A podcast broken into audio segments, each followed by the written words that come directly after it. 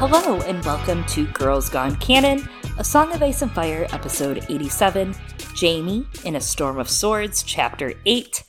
I am one of your hosts, Chloe. You might know me from the internet as Liza Arbor on Twitter or LizaNarborGold.com. And I am another one of your hosts, Eliana. You might know me as Glass Table Girl on Reddit, on the Maester Monthly podcast, maybe as Arithmetric on Twitter. But now I am just an Animal Crossing Twitter account. Oh my god. Me too. Yeah. Me too. I've heard some whispers that there might be Animal Crossing content in the future. I don't know. In the present. Ah, there was an hour of Animal Crossing content that went unrecorded before this episode, but you, the listener, don't know that at all, but you should know that I'm very excited about this Jamie chapter. I'm really excited. This chapter is something that is so simple that I think nobody realizes is a powerhouse. Oh, I'm excited. Yeah, and as you and I were discussing, it's very interesting that up until now, right, we don't have Jamie interacting with Tyrion and continues in this chapter, even though Tyrion is the backdrop to which all of this is happening, right? He's like a, the specter hanging over this chapter. Yeah, I feel really interested in the direction of this chapter after rereading it with the idea of no Tyrion because Jamie's investigating Tyrion on his own terms in this chapter, and I, I think that's something that's less explored. I think there's a lot of stuff in this chapter that's very less explored by people in the fandom, and I want to talk about it at full extent. I think that's mm. going to be fun. I'm very, very pumped, and I'm also excited for next week. Eliana, do you know what next week is? Well, I found out today. so, Chloe, tell us what next week is. Well, it's actually it's super not exciting. Ice and FireCon because Ice and FireCon was postponed until Halloween weekend this year due to the old COVID 19. However, we are doing some digital content, I hear, for Ice and FireCon next weekend and I am going to be a part of it for two different things happening. There's three things I'm doing. There's a uh, getting there's a drinking with the small oh, council oh, wow. thing or like a hangout with small council thing on Thursday night. There is Friday night 425. There's a uh, Westeros: An American musical live stream where people are just gonna kind of do a live mystery science theater kind of thing of just going through every song in the musical and commentating and we'll have revolving cast members in and out. It's going to be really fun. Uh, if you guys haven't seen that it's a hamilton parody musical game of thrones covering uh, season slash books one through three to four ish ish barely four. Uh, it cuts off there. Really fun though. Really fun. It's like only, only one legal, legal notice, notice, only one cease and desist on one of the songs I sing. Uh, so after that, though, the what I'm most excited for, which is hard to say because I'm excited for all of it, is hanging out with Haley from the Manimals. She's the lead singer of the Manimals. Uh, they did an album called Seven, which is a Game of Thrones concept album. Every song is about a character. I love all of them. She has a podcast called Drinking Game of Thrones Brooklyn, it's about Game of Thrones, or was, uh, I guess, until we get the House of the Dragon, the Blood of the Dragon, whatever the shit ass show we're all gonna watch and complain about is called. Uh, until that show comes out, she's she's not doing new content, I don't think, except for this. We are going to talk about season eight of Game of Thrones. It's kind of like a every couple of years thing for us now. I'm gonna get drunk on the internet, talk about season eight, so you can't miss it. I'll be reprising my dead X side project, Drunk a Song of Ice and Fire History for that. So can't wait. Can't wait. It doesn't have to be history, you know. We can. I think that all back. the time, but it's like here I am with you. I can't. I'm stuck in the middle with you. I'm so sorry. You I wifed me. To you. you wifed me. One of our favorite people one of our friends, Rachel, Rachel Gomes, sent us an email about Jamie Six, and you know, I uh, Eliana's usually our Shakespearean one, right? Like Eliana, you grasp those themes quicker than I do. Love a good Shakespeare, but it's just not my first language, right? Or my second. It's like my third. But we talked about the taming of the shrew during the bear pit episode, I think it was, right? Or maybe it was last. I don't know. Whatever episode it was, we recently talked about taming of the shrew in regards to Cersei and Brienne and Jamie, just kind of some fun parallels. And Rachel sent us some stuff about the Scottish play. It's important that you all know that I will not say oh, it. that's right. I, I forgot. will not say you it. don't say I was it. in it. I How could I say say it. it? I was in it. I. Well, so you know the fact that you don't say it is probably why you get two bottles of vodka and Yeah. I don't. Because I'm a good person and So. I will read aloud. I won't read aloud this email, and I I disagree with it. You not being fluent. That was like a really great call as you were talking about the taming of the shrew, and you've definitely brought up other things before oh, in regards to Shakespeare. But anyways, Rachel Gomes slash Gomez, unsure, says, anyways, I have some thoughts about Jamie 6. I listened to both your episode and History of Westeros episodes about this chapter at about the same time, so Jamie's fever dream has been on my mind. As a high school English teacher, I've taught Macbeth for years. I said it! After listening to both your pods, I, for the first time, found a possible connection between the two.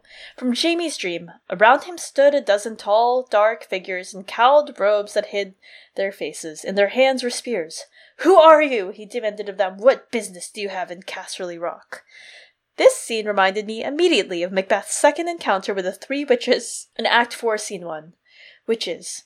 Show his eyes and grieve his heart, come like shadows, so depart. A show of eight kings, the last with a glass in his hand, ghost of Banquo following. Then Macbeth says, Thou art too like the spirit of Banquo. Down! Thy crown does sear mine eyeballs and thy hair, thou other gold bound brow is like the first. A third is like the former. Filthy hags. Why do you show me this? A fourth! Start, eyes. What, will the line stretch out to the crack of doom? Another yet, a seventh, I'll see no more. And yet the eighth appears, who bears a glass, which shows me many more. And some I see that twofold balls and treble scepters carry. Horrible sight! Now I see 'tis true, for the blood boltered Banquo smiles upon me and points at them for his. Rachel says, when Jamie described seeing the shadowy figures around him, I was reminded of Macbeth seeing a line of kings behind Banquo's ghost. Children and succession are an issue for both Macbeth and Jamie, though for different reasons. I wonder if Jamie is seeing the ghosts of the true heirs he could have had, or maybe he's seeing the former lords of Casterly Rock that are waiting for him to prove himself worthy. Rachel talks about how she feels it was an interesting parallel, whether or not it was intentional on George's part. What say you about Macbeth? Ah! Chloe. I'm cursing our podcast with every moment I live. I'll remember this. Uh, no, I think that's a really, really, really apt comparison. I see a lot of comparisons with Stannis, right, in this regard, um, and not as many with Jamie. I think Jamie, in comparison to Banquo's kind of ghost appearing and following around, and that is kind of one of those fundamental storytelling aspects in general. You know what I mean? Jamie's very much so haunted by the ghosts of his past. We've obviously already lived it and seen it from the Weirwood dream. Uh, it's not the last time we'll live it or see it from him either. I'm excited to see where it goes forward. And I do think it was a good connection. We know that George does pay attention to Shakespeare, whether or not he uses it. Sometimes he uses it in the opposite manner. He said before in So Spake Martins, for example, like Ned and Ashara's relationship, someone asked, Is this like Romeo and Juliet? And he said no. So sometimes he doesn't use it, sometimes he goes the opposite direction from things like that. But I also think that some of these tragic characters, especially like House Lannister, oh god, it, it's a tragic downfall house, as we've discussed. House Targaryen, Eliana's done amazing work in discussing some of the tragedy and some of this mysticism that kind of surrounds them and how each of them handles it separately in different times. I don't know. I don't know what's gonna happen with those Yeah. uh, ghosts, Jamie. What are you gonna do? Maybe confront them, hopefully. But yeah, I loved I loved this email. I don't think I would have thought to connect these and thinking of Jamie as a sort of Macbeth figure, especially in the context of the 93 letter, but still playing with that idea, right, of of looking at the past and that succession, right? And especially because Jamie did kill a king, and the 93 letter has him taking the throne. Obviously, Jamie's gone down a different path, but there's definitely some things there, and George has woven in Macbeth in many different ways in his story, whether it's like as sort of Easter eggs, right, with the way that it goes down in Asha Greyjoy's chapter with the branches and the woods moving, and that's sort of George's more subtle take on the Birnam Woods moving Like versus Tolkien's like magic trees. Yeah. Yeah. so sorry, not magic trees, ants. Um, I know it's different. Anyway, but like they're all, you know, George's even the very structure and and the way that he approaches things very much weaving these ideas in. So I think it's such a great catch. I mean, we all know the main core of ASOIAF will always revolve around the heart and conflict with, with itself, right? Like Faulkner style. And I think yep. never lose sight of that, especially in Jamie 8. Uh, Jamie 8 is a chapter of a man that's very tired, but bef- same. same. Before Jamie 8 came some other tired people after Jamie 7, and we missed some things. Let's cover them in our lightning round. In Davos 6, Davos faces Azor Ahai's judgment in freeing an innocent and reads a plea sent from the north. Jon 8. After surviving two of the Free Folks' attacks, the wall is Jon's? Hmm. Arya 12. In dreams, she runs with wolves, but by day she learns the gift of mercy. Tyrion 9. Tyrion's fate lies in the hands of a viper, but unfortunately, snakes do not have hands nor feet. I'm glad that you got to read this one. Are you glad that I just changed it entirely? Kind of, a little offended. We'll learn to the live. End. Snacks. So that brings us to Jamie 8. In Jamie 8, A Storm of Swords, Jamie thumbs through the pages of the White Book, wondering what his legacy will be. Will he be known as the Kingslayer? As Golden Hand the Just? And will he be able to preserve Brienne from King's Landing stench? Let's jump in and find out. A white book sat on a white table in a white room. What kind of fucking riddle is this? The White Sword Tower holds the armory and the sleeping cells of Jamie's brothers. I'm sorry, it just sounds like Little Blue Man in the Blue House. Turns out I don't know the lyrics. See, I was sorry. thinking Jamie uh, Madeline. You know, 12 girls in a line, oh. all in a row. I was very into the Madeline Same. fandom. I was a stan. that.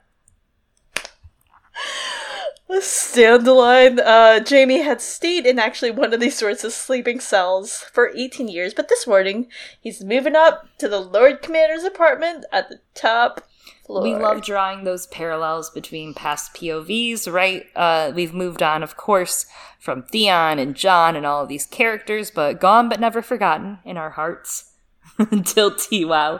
And this kind of gives me some strong parallels to Jon acquiring the wall right? He uh, is just given the wall in his last chapter. He's told, hey, the wall's yours.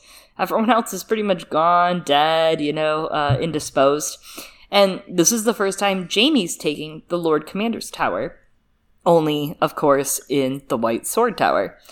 The Lord Commander Tower in the north, however, is stone. It catches fire in the wight attack with Othor flowers, and Jeor moves into the King's Tower instead. So Jon never truly lives in the Lord Commander's Tower, much like Jamie hadn't until now. I thought that was very interesting to think on, right? It was. It, it's also interesting because like Jon ends up. He has a slightly different circumstance where he's like, "Man, I got to deal with like Stannis." and like when he becomes Lord Commander eventually, he's, and he's like, you know what, Stannis, you take, you take the fancy digs, and gives him the the Night Tower because, like you said, Lord Commander's Tower is kind of a wreck, and then Jon actually instead. And it's both a parallel and not, right? Because Jamie, as we see throughout this chapter, sees all these like Lord Commanders before him as sort of mentors. He's like, wow, amazing. And Jon doesn't take Lord Commander's Tower, but goes into Donal Noye's quarters. Mm-hmm. His mentor. So Jamie's room has a view of the sea, and on his way to the tower, he thinks, you know, maybe he'll like that.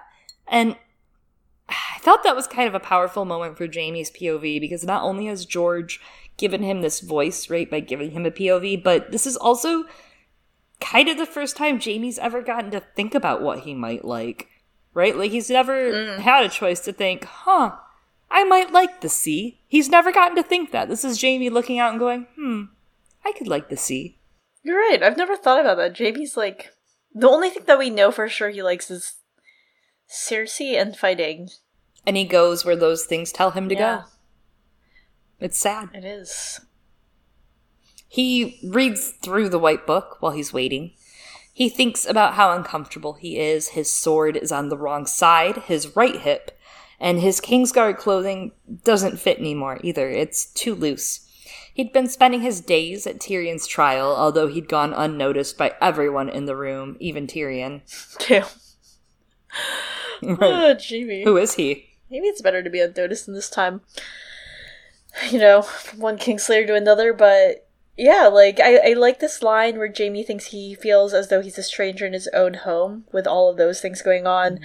And again, it the backdrop is Tyrion's trial, and I do think that makes it very meaningful because truthfully, right now, I think both brothers kind of feel like I'm a stranger to my family and my own home. One, uh, who who am I? Who are these people now? The other, they're trying to have me executed. Interesting. And Jamie, for the most part, has actually almost always felt welcome, except for the part where last chapter he really let down his dad for the first time ever. He did before, right? But time was like that. Whatever, we can reverse it. Turns out he finds out, oh, Jamie doesn't want to. But anyways, you have both brothers brothers feeling pushed out right now.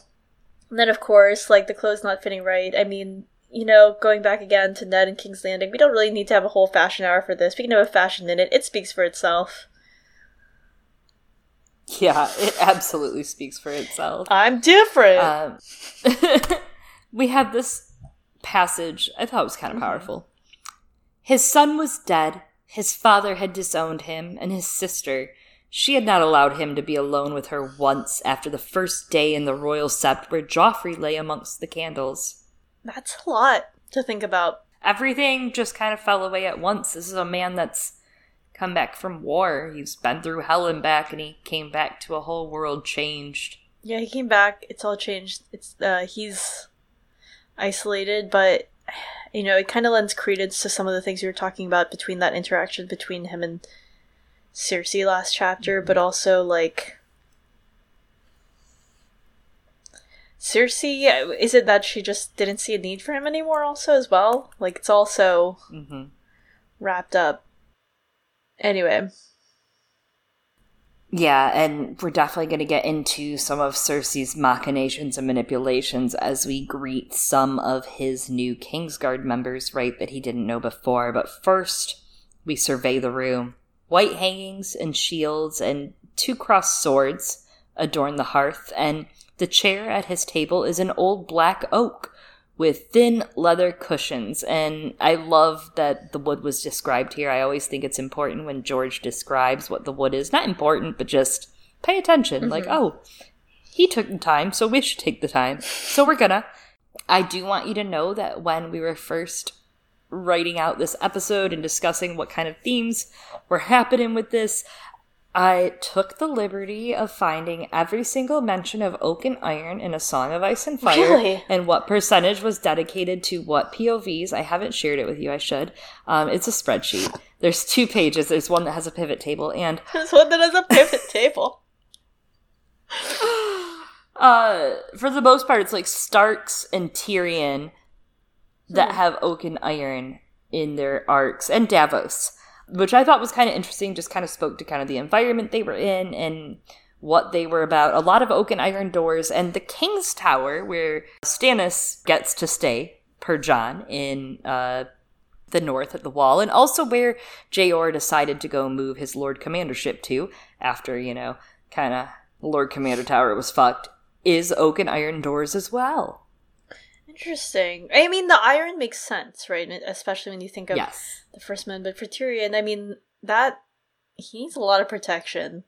Guard Yeah, him and, well. You know, Tyrion actually has a lot of mentions of oak and iron too, and I think there's got to be something more there, but I'm not sure. So Jamie reflects on those who have held position of Lord Commander before him: Barristan, Gerald Hightower, Aemon the Dragon Knight, Ryam Redwyne, the Demon of Darry, Duncan the Tall, Pale Griffin, Alyn Connington. Yeah, so the first thing that I actually thought was like, holy shit, this is an old ass chair.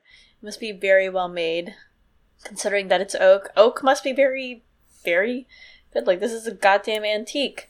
But also, you know, it speaks once more to Jamie and that idea of legends and songs as he thinks of, like, wow, all mm. these people have sat in it. And I'm like, yeah, but like, how much better are they than you, right? Like we don't know much about the demon of Darry, but like the name doesn't bode super well. Uh, or Alyn Connington, other than like I guess he's super pale, right? Imagine if that's your Mhm. descriptor. Like, yeah, he is pale. Anyways, but Well, you have like what the red Ronnet, and uh, I don't understand how the Conningtons are just like a bird of a feather. yeah, they're like, you, you need some sun. You got some red hair, like all the rest of you. Anyways, Don't get your feathers ruffled, Jon. Oh, your feather fur. Anyways, um, yeah, but like we know quite a bit about all these other Kingsguard, and they were also flawed, right? Like with Jeff from Not a Cast, we've discussed quite a bit, like Barristan in depth and like his faults and where he fell through when it came to serving Robert and defending children.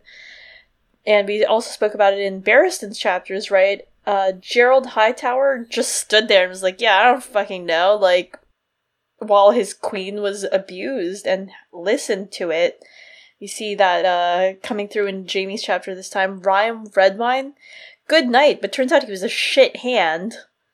And Dunk, who we find out may not have been a knight at all. Well, we don't find out. That's uh that's uh something that people have pointed out after close readings of Dunk and Egg. But Yeah, it it's interesting that all of these characters are very flawed.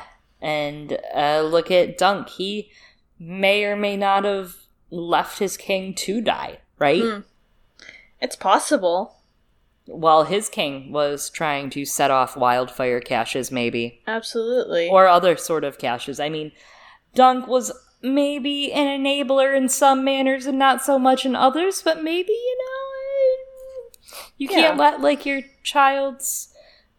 Yeah, man. Yeah, Targaryens and prophecy, man. yeah. Um, anyways, it's so, so. it's so shrouded right now. What it is? no, it is. It is. Uh, will we ever get the other? Sorry, I should not think about this. Happy Stop thoughts. it. happy Don't even say it. Don't even say it. We I don't need even hope. want you. I hurt. He wonders how he could land in the line of 20 good men. Uh, and uh, just kidding, it was six other men ish. And he surveys the room. When together, the Lord Commander sits at the top of the table with a top like a shield, brothers three to each side, and the legs of the table are carved like stallions. The shield that sits on these carved legs is made of old weirwood, and it makes me wonder when they would have made the shield table. You pointed out this chair has been through a lot, and I'm guessing the table has as well.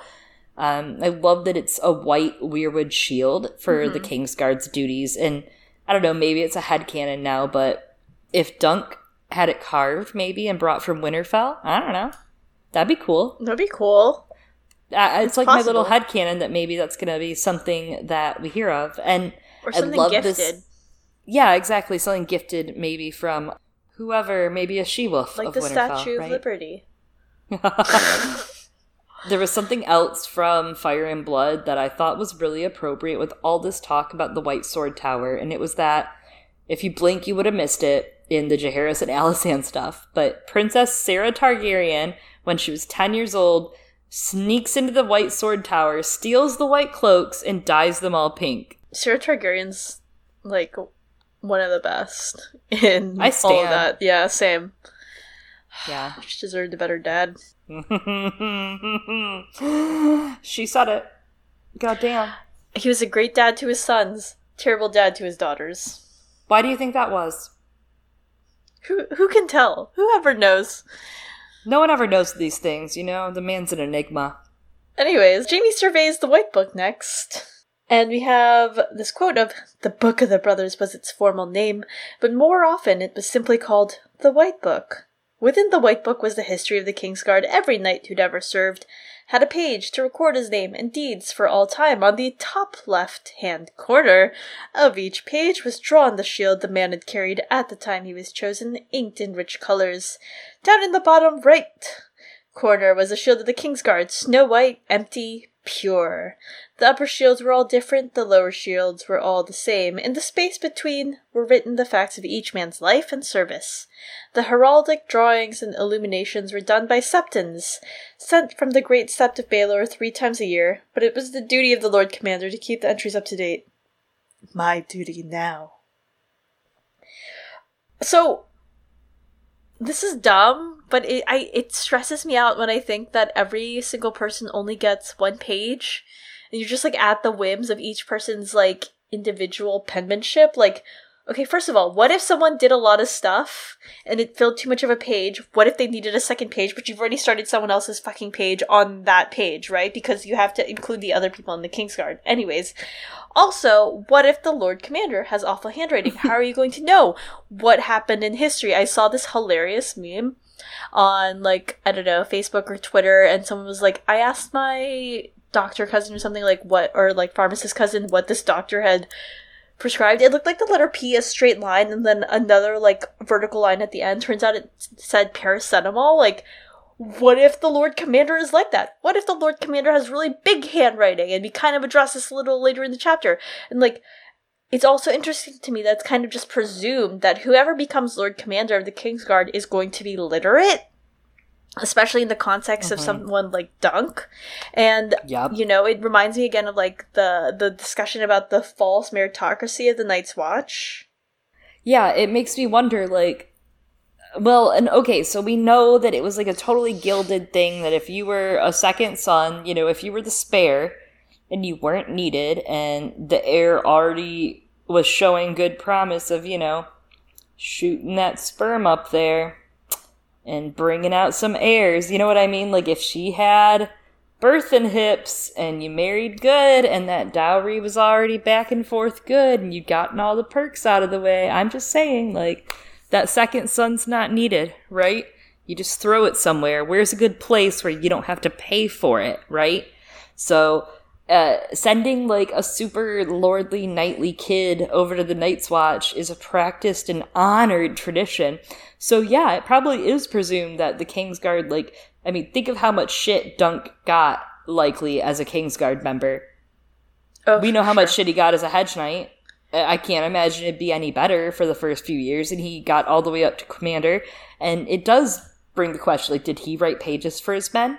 And, you know, you talk about the handwriting, and we are going to get into that in this episode. There's a quote really soon about handwriting in this, but I would love to see a cute scene with Dunk and Egg teaching him how to read, a la like Davos Shireen in the show. I don't know. Be cute. Yeah.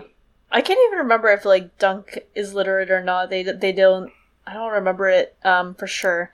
But yeah, as you said, like second sons, but also I mean we do have a, a track record of a couple of firstborn sons like Jamie. Mm-hmm. I think Barristan, right, also gave up his lands to become part yes. of the Kingsguard.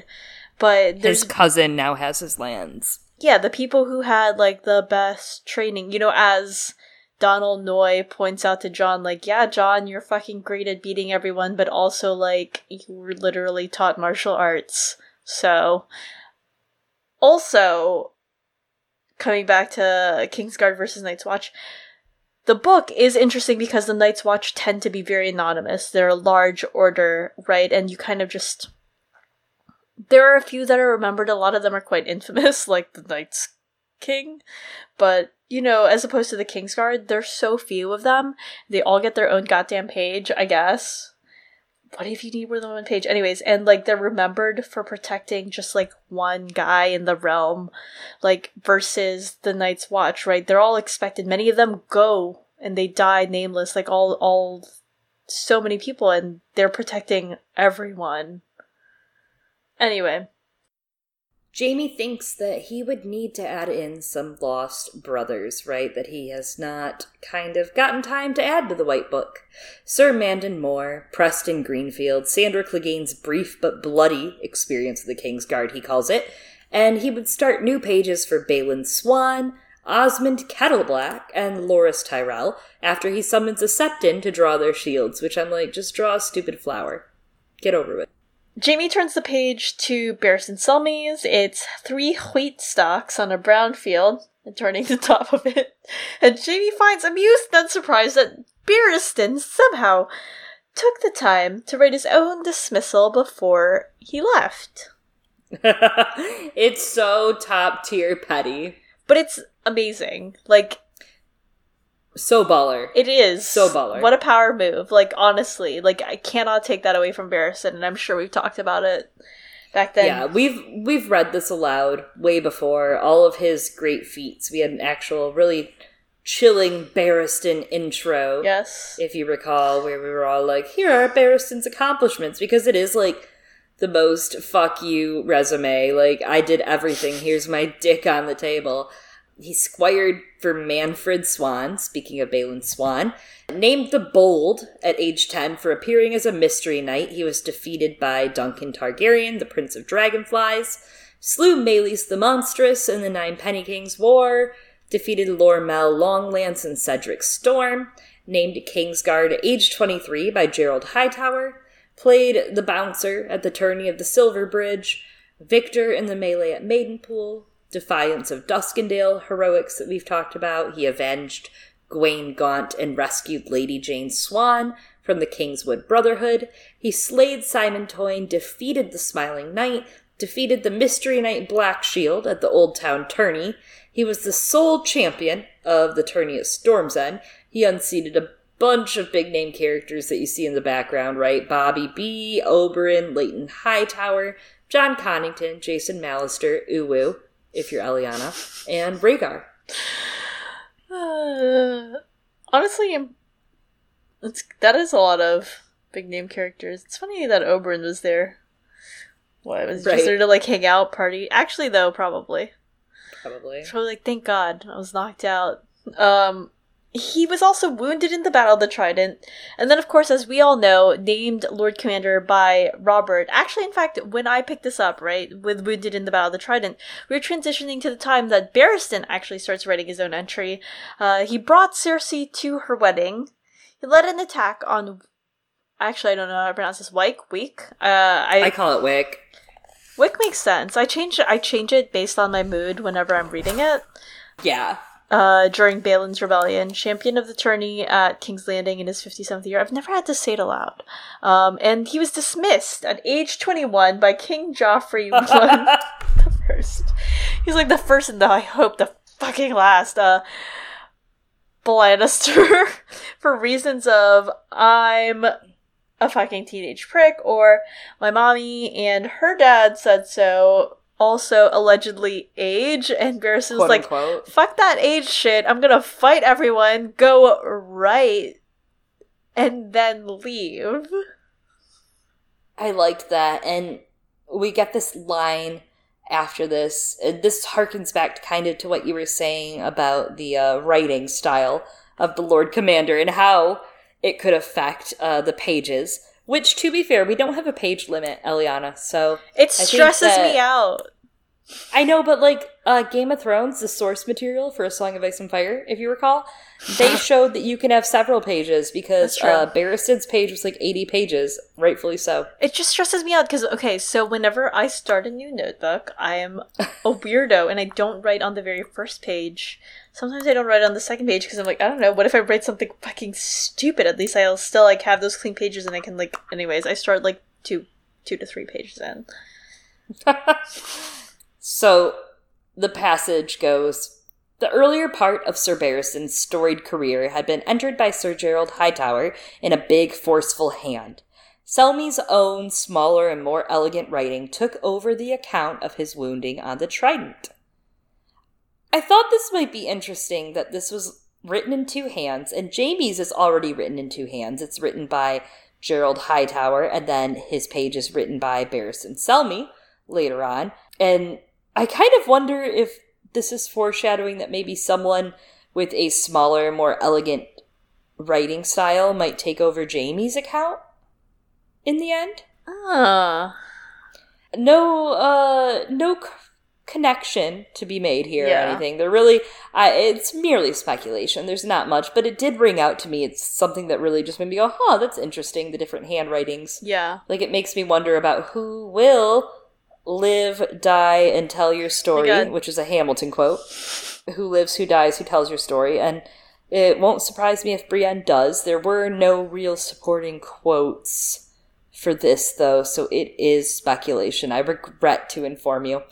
Also, so it is interesting to think about like how people present other people's stories, right, of those underneath them versus like, oh, how much do I boast when you write your own page? But also like, man, when you think about it, Jaime has to write all these other people's like histories with his non-dominant hand. Yeah. It's hard. Eh, that's all. No, absolutely agreed. It is. It's not easy at all. And now he has to write about dudes he doesn't even like. And now he's like just. Hand. Yeah, with his non dominant hand. And he's sitting here like scrolling past absolute legends. And he, A, his confidence is obviously shot to shit right now for many various reasons. If you've been listening to our podcast, you guys know. And I don't know, poor Jaime. But his own page feels completely scarce. He's like, wow, not only am I missing a hand here, now I'm like reading that I haven't done fuck all with my entire life. Life sucks. Yes, absolutely. And uh, what his says, it's like what one third of what Barristan says, and we can just read it aloud. Of Jaime's own page was scanned by comparison. Sir Jaime of House Lannister. Okay, great. His fucking name. Firstborn son of Lord Tywin and Lady Joanna of Casterly Rock, served against the Kingswood Brotherhood as squire to Lord Sumner Crakehall, knighted in his fifteenth year by Sir Arthur Dayne of the Kingsguard for valor in the field. Chosen for the Kingsguard in his fifteenth year by King Aerys II Targaryen. During the sack of King's Landing, slew Aerys II at the foot of the Iron Throne, thereafter known as the Kingslayer. This is like literally halfway through his like paragraph. Big total shift. Thereafter known as the Kingslayer, pardoned for his crime by King Robert the First Baratheon. Okay, to be fair, a lot of them actually have this pardoned by Robert Baratheon in theirs. Served yeah. in the honor guard that brought his sister, the Lady Cersei Lannister, to King's Landing to wed King Robert. Championed in the tourney held at King's Landing on the occasion of their wedding. Summed up like that, his life seemed a rather scant and mingy thing. Sir Barristan could have recorded a few of his other tourney victories at least. Yeah, but your entire family could have not fired him, and now you have his job, and you were not the most King's Guardiest is all right? Like you got this just because you're the last one standing. So I'm just putting it out there, Jaime. I also was like thinking about it in the context of what Barristan's resume says. For Barristan, it's like straight up won the tourney, and Jaime's like, but could you put like some of the individual matches that I won? He's like, could you put, you know, like let's say, let's say mm-hmm. you got. I'm gonna try and make a sports analogy here, right? Let's okay. say, you know, you got the whole championship, right? Barristan won the championship. He won the Super Bowl. And Jaime's like, but could you talk about the single game that I won that was not the Super Bowl? That's what he wants. I think there's an obvious split, right? Like, chosen for the King's Guard in his 15th year by King Aerys mm-hmm. II Targaryen. That is when the Gerold Hightower part ends and the Barristan part starts with the sack of King's Landing. Yeah, and maybe it's Gerold Hightower's fault maybe he could have been better at keeping up with Jaime's shit and writing things down. But he was busy though, guarding Lyanna Stark in a tower. That and also maybe he didn't love writing. Yeah, I mean, writing with your hands sucks. So it hurts for some people. Thanks. Yeah. So he's just like, I don't know. I don't feel like doing this. Anyway, Turns out, yeah, Gerold didn't add many more deeds either. There's nothing really about the Kingswood or about the Smiling Knight. And Jaime's like, I remember the Smiling Knight. He thinks that the Smiling Knight was a madman. He was cruelty and chivalry all piled together. And I'm like, isn't that the point of most knights, according to Jaime Lannister? And I guess, you know, he's going to talk about that in like two paragraphs, but whatever. Well, I mean, yes and no, right? Like, we talked about it last time, but Jaime says that's how all knights are, but what if they aren't? What if he's just projecting? Oh, he absolutely is, because later, like in two paragraphs, we'll get to it. We'll get to it. Yeah, yeah. So he remembers his sword, who Arthur Dayne had put so many notches through the Smiling Knight's sword with his own sword, with Dawn, letting him fetch a new one even by the end of the battle. It's that white sword of yours I want, the robber knight told him as they resumed, though he was bleeding from a dozen wounds by then. Then you shall have it, sir, the sword of the morning replied, and made an end of it. I just want to say that, like, between this and what Ned remembers of the Tower of Joy exchange, like, what is it with Arthur? He's just, like, super into one liners, Arthur Dayne Oh, yeah. Well, he's such a badass. I guess, I I can't, like, help but feel like he must have practiced these. In the mirror? Yeah. He's like, this is part of what it means to be a Kingsguard, right? I gotta practice my uh, delivery. Jaime thinks that, you know, these were simpler times, and men and their swords were made of finer steel. And he's like, mm, but was I just 15 and young? I love that, though, especially with your Donal Noye comparison earlier in talking about Jon's mentors and taking his mentors' chambers in comparison to Jaime. Men and swords were made of finer steel. Mm. Kind of rings that Donal Noye comparison, right, with the Baratheon brothers. Oh, ah, yeah, absolutely. And that's a great point because I was like thinking about that a little with uh Loras's description of Renly's armor later on. Mm, mm-hmm. Not, it wasn't like that deep. I was like interesting because like Loras is all like it was the best steel you could get. But yeah, Donal Noye like talking about the Baratheon brothers, but also about the people in the Night's Watch in general. So yeah, the institution. all of Jaime's heroes are dead before him. The Sword of the Morning, the Smiling Knight, the White Bull, Prince Lewyn, Oswell Whent with his black humor, Ernest Jon Darry, Simon Toyne, his Kingswood Brotherhood, bluff old Sumner Crakehall, and me, that boy I was. When did he die, I wonder? When I donned the white cloak? When I opened Aerys's throat? That boy had wanted to be Sir Arthur Dayne, but someplace along the way he had become the smiling knight instead. I love that. It reminds me actually off the the cuff here. It reminds me of Theon mm. in a way mm. with Smiler. Yes. But I do love that this discussion is such a precursor to Jaime getting his sword and giving Brienne a sword, thinking I can still be glorious, I can be chivalric, I can still be close to Arthur Dayne. Because Arthur Dayne wasn't perfect, as we've discussed before. Mm-hmm. And you know, Jaime could still be a knight, even in this light, right? Absolutely. I like that callback. Yeah, and you know, coming back to it, like uh, what we were saying about the Night's Watch, right? It's a different energy and vibe, and it, I think, absolutely reverberates throughout the rest of Jaime's th- thoughts in this chapter.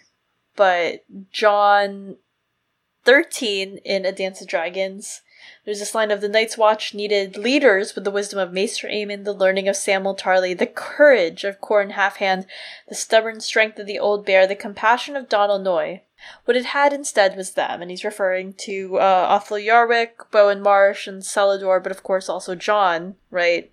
And you have Jaime kind of wondering, like, how the fuck did I get here and in charge? And he's also changed, right? Same as Jon. Jaime's wondering, like, when did that boy die? And for Jaime, like that in Jon, both of them, that boy has died at similar ages, around the ages of like mm-hmm. 15, right? As Jaime notes. Mm-hmm. But we don't actually know for either of them. And for Jaime, he's still trying to figure out, like, was the man ever born? Jon, unsure. You know, he doesn't know because adolescence is hard and weird and puberty's really difficult when you're facing down supernatural threat, I'm sure. But you know, you also have this interesting comparison because like Jaime is romanticizing so many of these men, and they are long gone for a lot of them, right? Because Jaime's older. Whereas the people that Jon misses, not all of them like were dead so long ago. Some of them he still kind of thinks might be alive, theoretically alive. Like he doesn't know Aemon's dead yet. Sam's obviously alive it's all very fresh for him, but that same idea is like that the Night's Watch is no longer what it once was in terms of like those heroes that Jon grew up with, same as the heroes that Jaime grew up with all those years ago. Yeah, and it extremely feels like the Night's Watch, especially because as we're about to chat, Jaime might be ignoring some warning signs mm. from these men as well, right? Just like Jon, and trying to change things in the quote unquote watch, much like Jon as well. Yeah. Well, Osmond Kettleblack is the first to arrive to the meeting, and it's very awkward for both of them. We get a line. He gave Jaime a grin, as if they were old brothers in arms. Hmm. He, he tells Jaime that he looks much more like himself, all cleaned up, saying, Oh, I'd have known you at once. And Jaime's like, Yeah, I doubt that. Jaime had been bathed, shaved, and no longer looked like outlaw country. Uh, but he didn't look like Golden Man Jaime Lannister either. He's thinner, hollower, older. The five other brothers file in, and he commands them to stand by their seats, asking who guards the king. Sir Osney and Osfrid guard Tommen, Osmond's two very trustworthy brothers, and Garland Tyrell, another very trustworthy brother, is guarding him as well. So I thought it was kind of funny that today on Twitter, very coincidental, right? That Aziz of History of Westeros tweeted today, hidden joke example number, insert number one two zero three nine eight because you know he's like making jokes, and he goes, the Tyrells and Littlefinger murdered Joffrey. When Jaime returns to King's Landing just after he has the Kingsguard meet, and has other non Kingsguard watch over Tommen in the meantime. Who are these others? Two Kettleblacks, agents of Littlefinger, and a Tyrell. The Tyrell among the two most likely to have put the poison in Joffrey's cup. In fact, Jaime has almost no chance since there's also a Tyrell and a Kettleblack in the Kingsguard already, both of whom try to pin it on innocent people yeah, that's some framework we're definitely going to talk about being played with, especially for Loras mm-hmm. here with the blaming the innocent. Guilty on accident, but actually innocent. I don't know. But uh, I, I think it's funny that History Westeros is doing their Valar Rereadus and they're doing a few chapters at a time.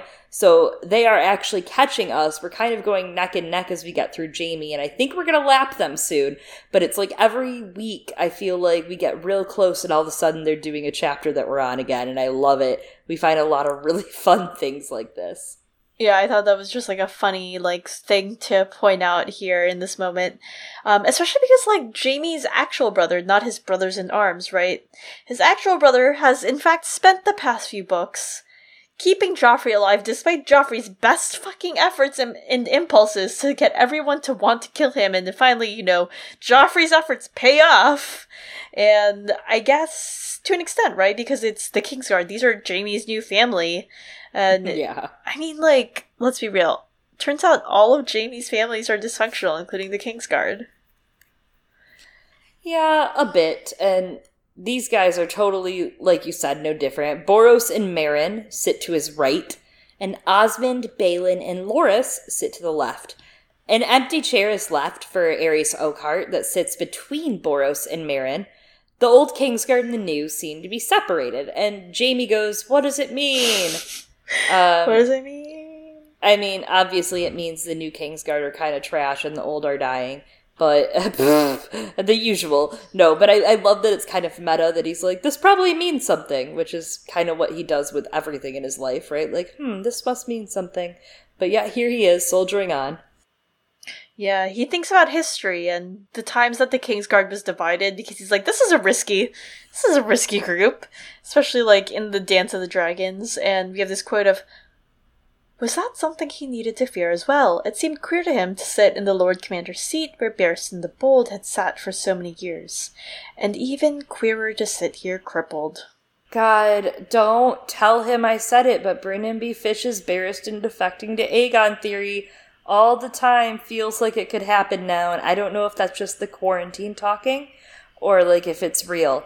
Anyways, I do want to talk Dance of the Dragons patrons Stranger Tier and Up have our four parts of the Dance of the Dragons, covering yep. everything in all published books from Fire and Blood to the World of Ice and Fire through the main books. Uh, and we got a ton of new info in Fire and Blood regarding Criston Cole and Rhaenyra, right? Originally, Rhaenyra, the heir, just to remind you guys, the yes. actual heir, uh, her sworn sword and shield was Criston Cole, and he changes sides, becomes her stepmom, a scheming, mother clucking biatch, Alicent Hightower. I just can't stand her. It becomes her stepmom's sworn shield instead. Criston just changes sides, and then he becomes the kingmaker. He convinces Aegon II to pursue the crown and crowns him with Aegon the Conqueror's crown. And there are further details in Fire and Blood that include like a spicy, zesty, steamy, sexy take from Mushroom that might be ridiculous or a lie because literally everything Mushroom says is like 50 50 chance of being true, right? Like, absolutely down the middle. Could be true, could be bullshit.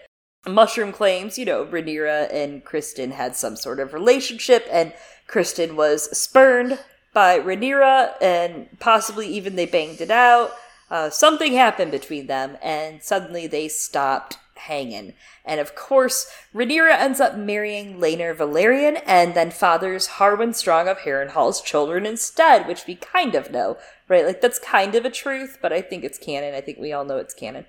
Criston goes on to beat Harwin up in a melee at a tourney, and Laenor's implied lover, Joffrey Lonmouth, as well, is kind of like gets the crap beaten out of him basically revealing that, hey, I know what's up with you, Rhaenyra. I know your whole thing. The jig is up. I think this holds some really heavy Cersei parallels, maybe? I've spoken about a couple different things from the dance, like Rhaenyra being a direct kind of sandbox version of Cersei and Daenerys. But here, more than ever, it, it kind of makes you want to apply this to Jaime, even with mm. his eventual split from Cersei. It's a big role of a Kingsguard choosing to follow another queen or king. So, and obviously, like I said, Brynden B. Fish has a great series on Aegon Blackfyre. I mean, Aegon the Sixth. He's a Blackfyre, and uh, you know, Barristan could defect. That could be really what this is about. I think that's a strong Criston Cole parallel, but this right here feels the uh, internal internal struggle Criston Cole. Yeah, I mean, it could even be Jaime. You know, we don't even know how. You know, yeah. What? Who knows what was real in the bad show or not? And especially with those Criston Cole lover parallels.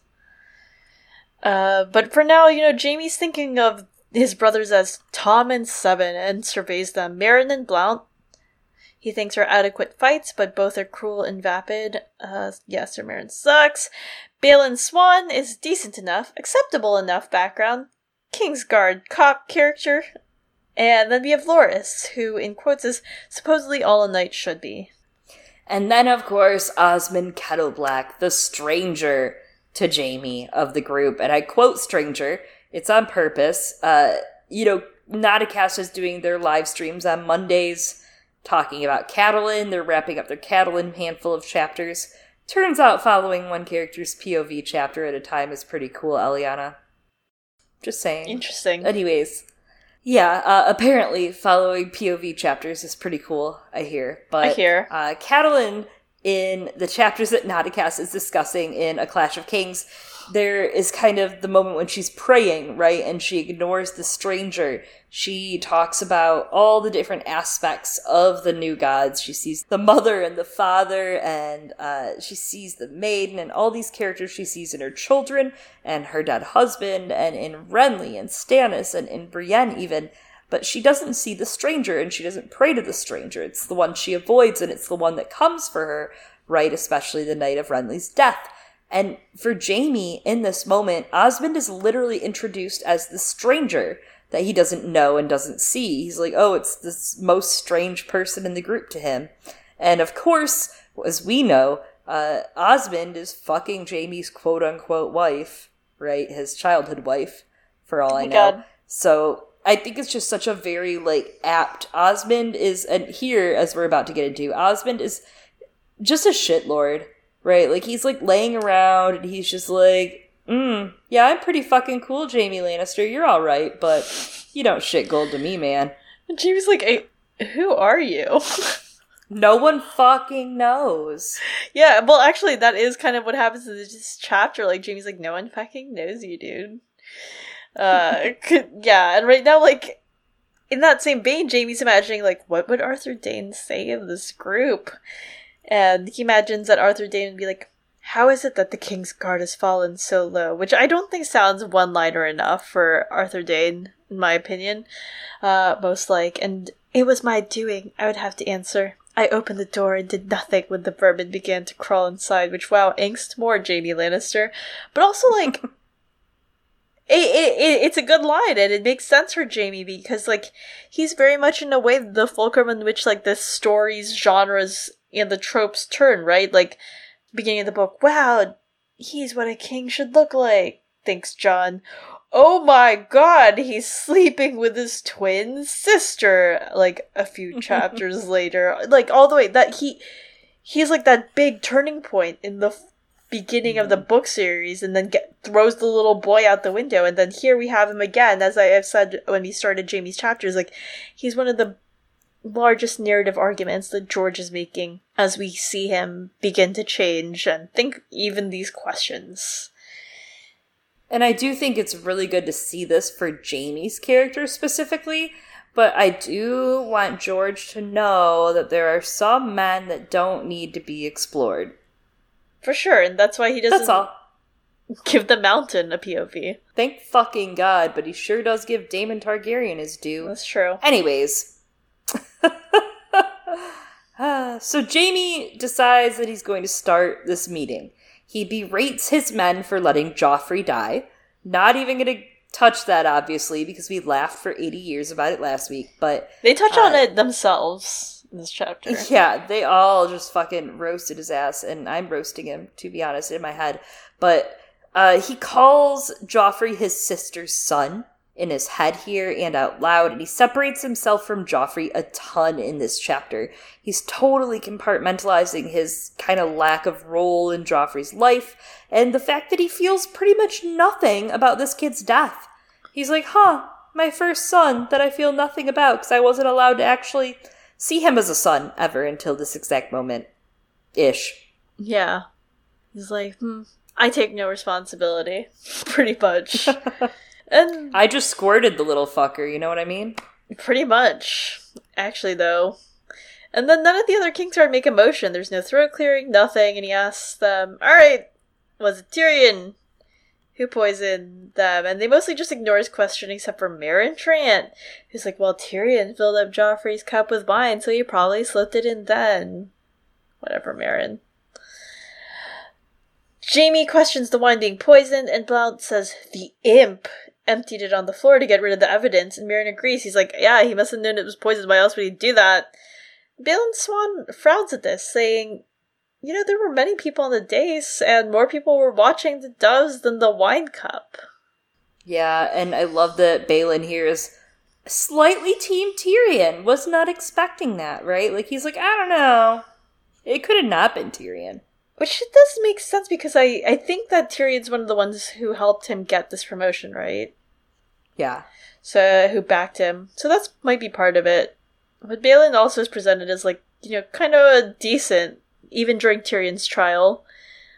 Jaime asks, Alright, so like who was on the dais? And Meryn answers him, the king's family, the brides, Maester Pycelle, the High Septon. Then Osmond jokes that, you know, the Septon was likely to poison him. He's too holy by half. I never liked the look of him. Ooh, that feels like a nice uh nod toward the future sparrow and a certain snake that's coming to King's Landing. A snake? Yeah, it's to yeah, my yeah. sisters. Sometimes we do that in my household. So Loras busts in at the end and he's like, It was Sansa. She fled, so she's guilty, and she had a motive, obviously, and she was spurned. And I like this whole uh just really interesting people that are being put forward here, right? Being investigated in this knives out who done it going on. Uh, this meeting went from like a total departmental meeting to like a who done it and ignoring the families especially because like we know they have and will poison people and one of them did the poisoning they bring up people that are very suspect or related maester pycelle's plot is strongly connected to poison as we know in a game of thrones with jon arryn's death and his advice on that in council a clash of kings tyrion steals poison from him for, you know, Cersei. And of course, Tyrion's trial just a bit ago at a Storm of Swords, he was brought in as a total professional. And then we have the High Septon, who is basically uh, bankrolled by Tyrion. He was instilled by Tyrion, and he was gifted a gorgeous crown by Tywin. Sansa, we know she didn't do this. She was a vehicle for it. And she's Tyrion's wife, immediate mentality there. And of course, poison's a woman's weapon, as we keep hearing, obviously, although it keeps being used by a certain unemployed man. And everyone is framing Sansa for this and other magical things, like we talked about last episode in Jaime 7. So, before we get through the chapter, I did want to know where you stand on who knows what of the Tyrells. Does Loras know? Does Margaery know? I think Margaery knows, and I don't know, we'll talk about that later, but I think Loras could know.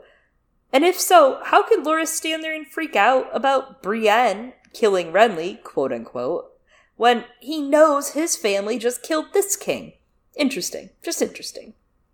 Yeah, I've I've never really been sure if Loras knew or not, just because Loras seems like he just seems so young compared to the rest of his family and the way that he's written and the way he's like acting here. Like I've often felt that Margaery must have known. Like she's drinking from the same cup. That's super yeah. risky if she doesn't know.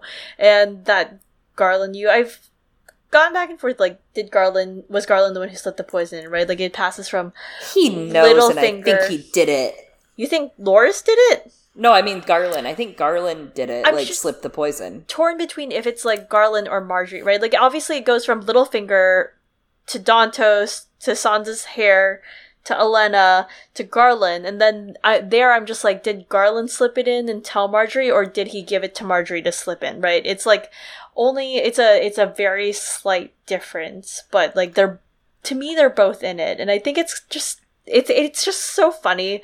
Like obviously they're all a part of this whole thing, but everyone keeps going like poison is a woman's weapon, which people seem to seem to like have completely thrown out the window for Tyrion's trial. Er, people are like, yeah, I don't know, poison anyone can do it now, but like oh i thought it was only women who were able to do that pansy ass bitch thing. No now it's like anyone can do it. But like i mean obviously as we know littlefinger's actually the one who's been orchestrating like the big poison plots this whole time. Yeah just like just like um to weaponize misogyny against us i'm telling you. Yeah. Convenient. Convenient. Jaime thinks this all seems sensible, that Tyrion might yet be innocent. Little projecting there, I think. Uh, and he thinks on Sansa, wondering how she would have gotten out of the castle, and maybe Varys was who he needed to talk to because Varys knew everything in this castle. Varys fucking wishes. Of course. And he does talk to Varys, as we know. He returns to Bossy Pants via Tywin's lines ringing in his head. He's like, I'm ready to command now because Tywin said, You say you're the Lord Commander, go do your duty. Yeah, he also thinks this line of like these are not the brothers he had chosen, but the ones he had, and it makes me think again of Jon's thoughts on Bowen and Othell and Cellador, but also like throwing it out there. To be honest, is this not just like how all siblings work in general? Like, does anyone actually choose their fucking blood relatives? Like, not really. In general, like I, I feel like I'm thinking like the Baratheon brothers must have felt the same. I'm sure like the Cleganes feel the same about each other. Like. you you don't like somehow get to pick your blood relatives. Yeah, it's not currently an offer they have for people. No. He tells them Tommen will sit the throne until he's old of age and that he won't die from poison. And then he tells Boros that he looks like he enjoys food, so he's going to enjoy all of Tommen's first bites of his food. This feels very Janos and Jon, mm. by the way. I got these vibes majorly, and I loved this little quote. Sir Osmond Kettleblack laughed aloud, and the Knight of Flowers smiled, but Sir Boros turned a deep beet red. I'm no food taster! I'm a Knight of the King's Guard! Totally Janos Slynt. I would rather be a food taster. Okay, anyways. Same. he tells Boros that Cersei actually enlightened me as to the time that you were going to give up Tommen. Do you remember this? To Tyrion's sellswords, Boros? And he thinks, you know what? Food is actually less threatening. And he tells him, it's alright though. Tommen likes apple cakes. It's gonna go great. Boros then is like, Whoa, you are a huge hypocrite. How can you come at me for not doing my job when you never did yours? You were never the king's guardiest of them all which is what you were supposed to be, and also you're a cripple and you should be the food taster. Yes. Jaime's so, like interesting. Yeah, Jaime like is very controlled here. I don't know that I would be. Jaime smiles and he's like, I agree. Very Tyrion, right? Like you could totally tell they're brothers here. Because again, how Tyrion handled Janos and how Jaime is handling Blount. He agrees. He says, I am unfit to guard the king. And he's like, Take your sword out, and we'll find out how unfit either of us are. And then there's this passage. At the end, one of us will be dead, and the Kingsguard will be improved. He rose, or if you prefer, you may return to your duties. Bah! Sir Boros hawked up a glob of green phlegm, spat it at Jaime's feet, and walked out, his sword still in its sheath. The man is craven, and a good thing, because Jaime was bluffing, Boros could totally probably fight him, and knows he has to play the Lord Commander in front of Boros and the rest of the men. Also fascinating that Boros spatted at Jaime's feet and not at Jaime. Mm-hmm. There's some res- there's a mild amount of respect, but also Jaime's move here is this not from The Princess Bride? Yes, I suppose. I don't know. It's- for me, it feels like it has the same energy. Jaime has this like line where he thinks they feared the man I was, the man I am, they pity.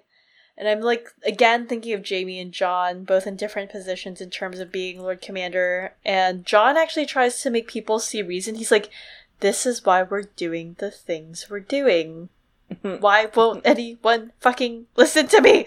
Uh except for uh, Janos Slynt. He stopped listening. He's like, all right, we're just gonna behead him. And Jaime, on the other hand, he's just like ordering people around because this is all he knows because he was raised as a Lannister. And like this idea of people needing to fear the man that he was for like all this to work. That's just a very Lannister thought process. We see it from Cersei during the Blackwater, that, you know, those you rule must fear you. And we see how Tywin, of course, wielded that, and that's contrasted with Jon, right? He's very confused, but kind of gets a learning from Ned. Like it's a mix of both, you know, gaining that respect, having them love you, the ones who serve you. And Jaime doesn't try to do that at all. Yeah, not at all. This is all business here. Yeah. He's doing what needs to be done, it feels like. Yeah. Especially when he like turns to the newcomer, Osmond. Osmond Kettleblack. Osmond is Kettleblack. that who you're speaking about? In- indeed it is. So, some of you, some of you esteemed listeners, may already have heard of uh, a tinfoil theory that I really like and I've expanded on. It's a very silly tinfoil theory. A lot of people have posted it on the old Reddits and the LJs and the PJs and the CJs and the YTs and all the places you get your Song of Ice and Fire and Game of Thrones esteemed content. And this theory basically is the Kettleblacks, as we meet them, are members of House Whent. It's Tinfoil 101. The theory goes the Kettleblacks are the lost members mentioned in the tourney at Harrenhal. There are totally cons against the theory. I know it's tinfoil, but some of this shit is so lined up that if it's an accident, it's a, like a hysterical accident, like completely ridiculous. And my read isn't that Oswell Whent is alive. I know a lot of people like to theorize that. Uh, I don't think he's alive and walking around, but maybe his brother or his nephews sure are. So, like I've said, many people have gone into this before, but I think I've added some fun stuff to it. I don't think anyone's really brought some of this up. So, Eliana, I'm hoping that maybe I can convince you today that there's something there. All right. All right, let's do this. All right. So the Kettleblacks don't land in these books until A Clash of Kings. They are sellswords in the capital, hired by Cersei to replace the Red Guard, Vylar's Guard. If you remember, Tyrion sends a man named Vylar, the Red Guard captain, and some men to the Riverlands to escort Cleos back, bringing Robb's Guard back as well. Later, he's called Tywin's captain of guards in the appendices, and his status is kind of unknown on whether he was killed by Edmure before the siege of Riverrun and Feast, or if he was freed. But before A Clash of Kings, and before any mention of the Kettleblacks, I want to talk about House Whent because they were raised out of Harrenhal. Lady Whent yielded to Tywin because she had no men to defend it. No men, which is interesting because we learned that there are at least six people in House Whent during the tourney at Harrenhal. The father, the Lord, was Walter Whent, and in Bran 2 A Storm of Swords, we learned that the daughter of the castle was Queen of Love and Beauty at the tourney, and she had four brothers and an uncle to defend her. So her four brothers and her uncle, you guessed it, Oswell Whent, but all four sons of Harrenhal were defeated on the first day of the tourney. In A Game of Thrones Tyrion 7, we learn about Lady Whent yielding Harrenhal, he Tyrion is discussing this with Kevan, and Jamie's plot, as we know, is very much wrapped up in that framework of the tourney at Harrenhal, hosted by the Whents. They do exist. Game of Thrones erasure is real, and we get a little detail about them in the World of Ice and Fire. A couple little details. The tourney was announced by Walter Whent, Lord of Harrenhal, late in the year 280 AC, not long after a visit from his younger brother, Sir Oswell Whent, a knight of the Kingsguard. We then learn that Lord Whent was offering prizes thrice as large as those given at the Great Lannisport tourney of 272 AC, which was hosted by Tywin Lannister. Of course, this tourney was kind of implied to be bankrolled by Tywin Lannister in The World of Ice and Fire, and we know from his stance at Duskendale on Aerys that he had a better king in mind in Rhaegar.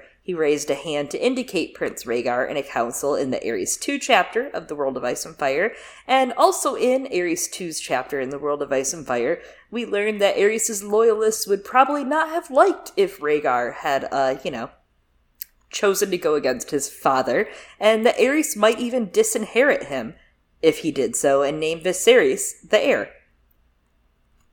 Later in the world of Ice and Fire, we learn about the Lothstons, which we talked about a little bit ago in Jaime 6 when uh, Jaime was having the shield of House Lothston with a bat on it just a couple episodes ago.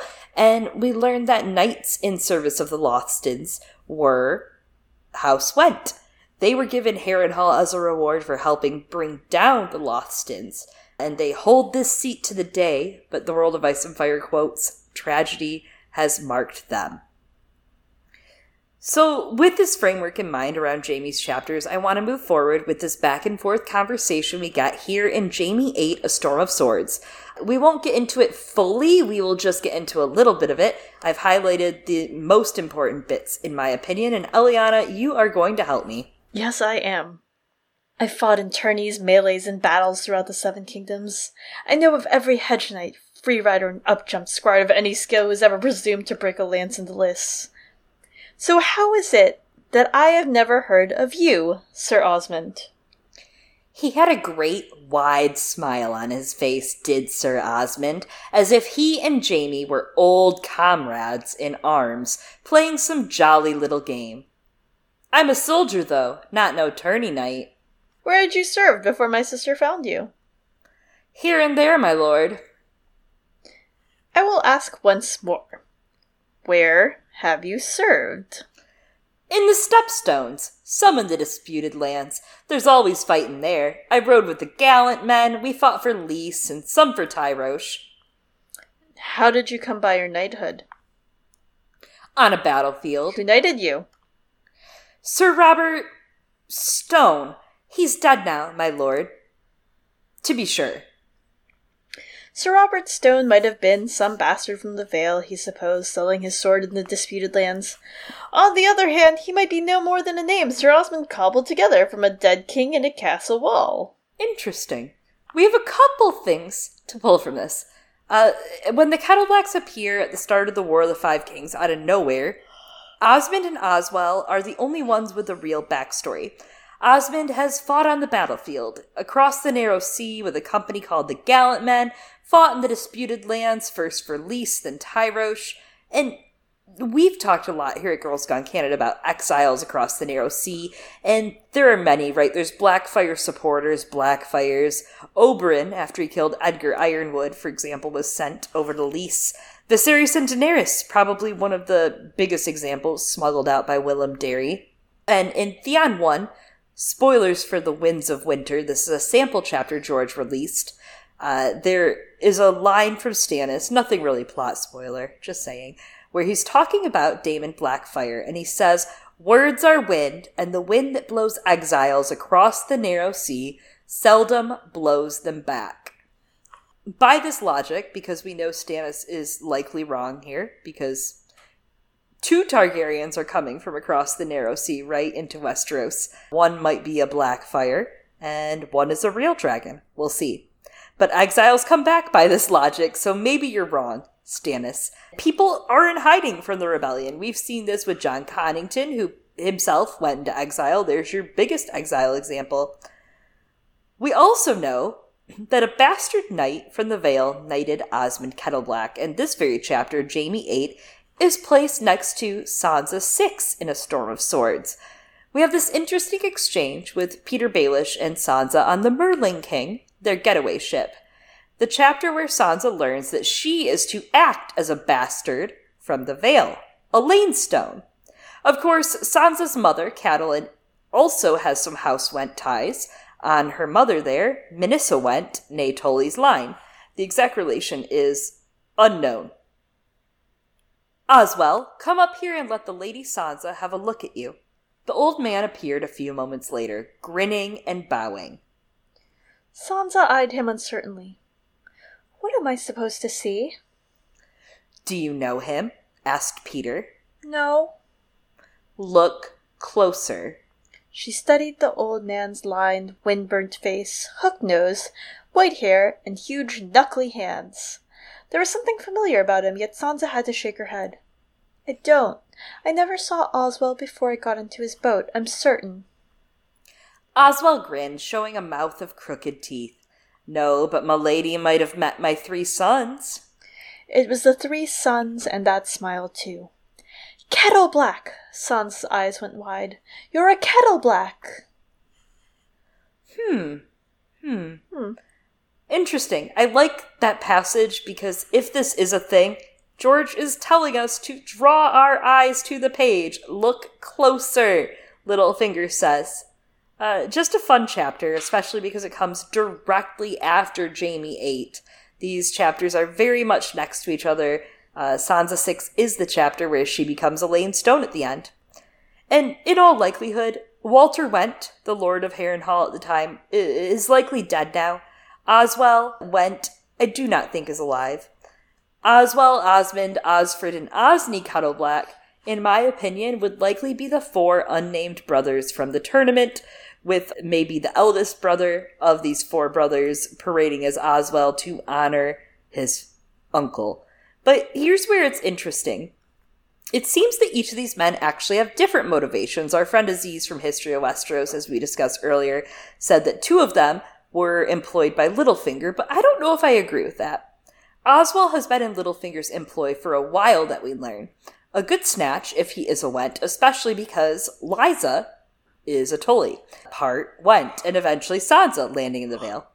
Osmond is Cersei's main brother that she likes to fuck of the Kettleblacks and seems to be sizing Jaime up during all of this. But Cersei has also bedded Osney, who's the brother that sells her out in feast after he's tortured by the Sparrow.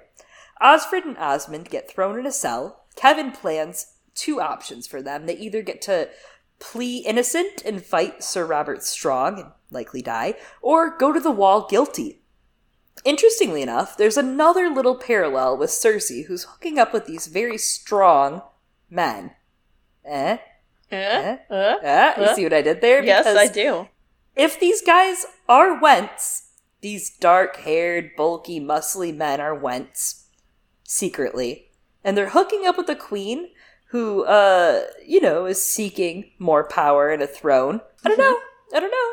Just, mm, just from Harrenhal. Yeah, from Harrenhal, exactly. So, truth be told, the biggest reveal we would likely see from these options, and you might find surprise in this, would be in Sansa's plot. I've mentioned before, pretty minor theory, that Sansa's reveal to the Vale Lords will actually mirror Catelyn 5 in a Game of Thrones. You in the corner, she said to an older man she had not noticed until now. Is that the black bat of Harrenhal I see embroidered on your surcoat, sir? The man got to his feet. It is, my lady. And is Lady Whent a true and honest friend to my father, Lord Hoster Tully of Riverrun? She is, the man replied stoutly. It would be such a great fit for this theory, if it's more than tinfoil, if the reveal from Sansa's plot in the Vale came that the bastard knight Robert Stone that knighted the Kettleblack men really was just that they were probably not knighted by some fake man in the Vale, or if they were, it was their eldest brother. And hey, it might be just ton- fun tinfoil, but it's a fun exploration of the text, so I don't really think you get to be the Whent calling the kettle black in this situation, you know? Yeah, I think I can see a lot of it, and like you said, it'd be really interesting if it came through in Sansa's plot, especially like this. I was trying to like see if there are any Roberts. Like, did he hesitate?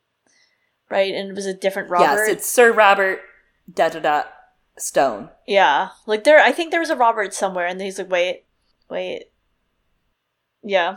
Well, and that's another good thought, though. Um, and I mean, there are so in retrospect, if this was bankrolled by Tywin, the whole turning at Harrenhal was bankrolled by Tywin, that means that the Whents have been in cahoots with the Lannisters before for power. So having two of these brothers kind of like show up and try to get Cersei power, you know, or power through Cersei, uh, uh, it makes sense. You know, it's not, they don't have to be power players, they don't have to all be good, but it does seem that Littlefinger having someone in his employ that could or could not be. And don't get me wrong, there's cons to this theory. Like, Oswell does not speak like someone who's highborn, so at first I used to think maybe it could be like Lord Walter Whent and three of the brothers and maybe one died or something. And I'm like, no, it fits better if it's the brothers as all four. It really does. So it's an idea, but it, it like I said, they, they seem like they might not be high born and yada yada, but at the same time, the people that take Harrenhal aren't always high born. They like just get it, obviously, as reflected with Petyr Baelish. And the irony that Petyr Baelish thinks he has all these men that are in his employ, like Oswell, who may or may not be a Whent. Petyr has Oswell's home. What if Sansa just promises him he can have his home back? Yeah, and it's like I have more uh license to do this than Petyr Baelish, who's like never been there and be like, I don't know, dude, my grandfather's Hoster Tully. My other grandmother is Minisa Whent. I have the blood. Yeah. And she has black leather wings. yeah, so I can see it. Interesting. Okay, well, I'm glad we leveled. That was my big uh, performance. Everyone, rate, review, subscribe. oh my god. Yeah, thank you. That was my YouTube video. To um, Girls Gone Canon. Um, that was the episode. No. Ah. Yeah, in in this episode, Jaime's actually wondering what Cersei was thinking when she gave Osmond a cloak, but is at least relieved that he knows how to use a sword and shield. He lets him leave and calls Sir Meryn up. And he's like, "So, I heard you're into beating little girls." And he's like, All right, Meryn, show me in the white book where in our vows it says to beat Sansa Stark. Where is that in our job description? And Meryn's like, Well, I swore to obey his grace. And Jaime's like, All right, well, now you answer only to me. Tywin and Cersei, no one else. And Meryn questions obeying the king, and Jaime's like, uh, first of all, your boss is literally eight fucking years old and our duty is to protect him, including from himself. This is a big change in the Kingsguard. I think people don't really notice right away. Uh, before, Jaime lived in this world where he must ignore what's happening. The men continued that while he was gone. Obviously, they listened to Joffrey. But now that Jaime's back, he's actually trying to enact this change. And I think that's pretty big that Jaime does work to enact small changes and affect small changes as much as he can, and this is one of them. Yeah, it, it's like Jon trying to enact changes, but it, it it's interesting because Jaime's doing it a little more subtly, right, and is framing it as uh, protecting the king from himself. But it is, it is like a change in the way things were done, which is like you follow the king unquestioningly, and so yeah, he's like it's protecting the king from himself, but also you know not just protecting everyone else from the king, which is what happened with Jaime, but also Meryn Trant is trash. Sir Meryn trash is what I have for everyone today. And I don't want to play devil's advocate now that I just praised Jaime like just a few seconds ago, and I guess like as an auntie. No, I'm just kidding. I just praised him a second ago, but I also do want to point out that, like, yes, Jaime is enacting this change, but he's still enacting this change and saying, me, my dad, and Cersei are in charge. And in A Feast for Crows, he goes to the Riverlands and he enacts change. But he says, "Me and Cersei are in charge." like it's the Lannister yeah. name that he is enacting it in. So it's like, Jaime, you're doing good things, or you have a good motivation for once to do something, but you're still doing it for the incorrect reason, which he doesn't know any other reason at this point. But yeah, I mean, like, Tywin and Cersei have been his guiding star for a long time, and also he hasn't started thinking completely like, wait, what if I don't think that Tywin and Cersei are right about everything yet? He's, like, not there yet. That's, like, end of Feast for Crows. Yeah, it takes a while to get there, and that's part of the journey. Jaime turns it into terms that even an idiot like Meryn Trant could understand. If Tommen wants you to saddle his horse, cool. If he wants to kill his horse, come talk to me. Man, too little too late on that Joff train there. You can tell he's super overcompensating for Tommen. But yeah, I, I think you're right. And also, like, Jaime straight up wasn't there for any of Joffrey's raid. Yeah, at all. He was like you in don't know what it was like. That's the Yeah, thing he's is, like, it yes, you can be pissed at these men for beating Sansa because I am too. But at the same time, you weren't there. Yeah, but I think I do think Jaime would have been able to push back on Joffrey. I mean, Tywin Tywin was able to do it, and obviously, as we see, Joffrey listens to good fighting men like Sandor. He's like, oh, Sandor's cool. Yeah, So anyway, but yeah, he was locked up in a cell. yeah. He turns to Balon Swann. He congratulates him on his honor, and he's like, "You're the least shitty of all these guys." Uh, and then he asks him some real questions. He's like, "Except for your brother Donnel. Donnel rode with Renly, then he rode with Stannis, and uh, your father didn't even take a side. So what gives, Balon?" And Balon's like, hey, dad's too old to fight. And Donald yielded and pledged to Joffrey, like many other hostages. And that was a very notable moment, many other hostages. Uh, JB insinuates Donald fell down the king tray and hit every branch except for Stark and Greyjoy on the way down. And he wonders where exactly Donald's loyalty lies. And Balon is like, Donald is loyal to Tommen, but Jaime's like, it's not Donald I'm worried about, it's you. What will you do if Donald comes face to face with you in the throne room with your king between the two of you? What would you do? Maybe project, Jaime? Saying. Maybe that's what you'll do. I like want to tell Jaime like it's okay, it's okay. I read Fire and Blood. We saw this happen all the time, and Balon Swann will probably just like do what everyone else in Fire and Blood did, right? Stay loyal, then have a really sad moment between him and his brothers on the other side. Then they die together. I read it. You know, I get it. and Balon backs me up. Balon Swann is also like, I too read Fire and Blood, Jaime Lannister. That's never gonna happen. And Jaime's like, but it could, cause it happened to me. And Balon's like, on my sword, on my honor, on my father's name, I swear, I shall not do as you did. Jaime laughed. Good. Return to your duties and tell Sir Donald to add a weather vane to his shield. Ho ho ho, get Yep. it, fair weather? Burn. And now Uh. Jaime has to deal with the Knight of Flowers himself, Loras Tyrell.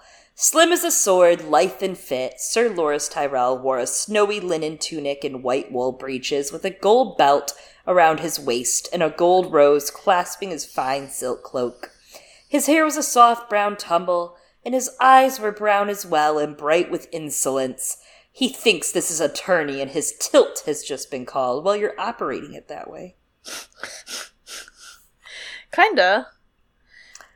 And then- Jaime pulls his dick out on the table and he's like, Yes, Loras, you're hot shit, but I was hotter, younger, and dumber shit before you were at age 15 on the King's Guard. I was better than you, Sir Loras. I was bigger, I was stronger, and I was quicker. and now you're older, the boy said, My lord. He had to laugh. This is too absurd. Tyrion would mock me unmercifully if he could hear me now compare cocks with this green boy. Older and wiser, sir. You should learn from me. As you learned from Sir Boros and Sir Meryn, that arrow hit too close to the mark. I learned from the White Bull and Barristan the Bold. Jaime snapped. I learned from Sir Arthur Dayne, the Sword of the Morning, who could have slain all five of you with his left hand while he was taking a piss with the right. I learned from Prince Lewyn of Dorne and Sir Oswell Whent and Sir Jonothor Darry, good men every one. Dead men, every one. He's me. Jaime realized suddenly. I'm speaking to myself, as I was. All cocksure arrogance and empty chivalry. This is what it does to you, to be too good, too young. I know that the line's not written that way, but I don't know why it just felt right to deliver it that way. Um, It is, though. Like, Lord- I mean, yeah. Loras's line just then, though, kind of reminds me of. God damn it.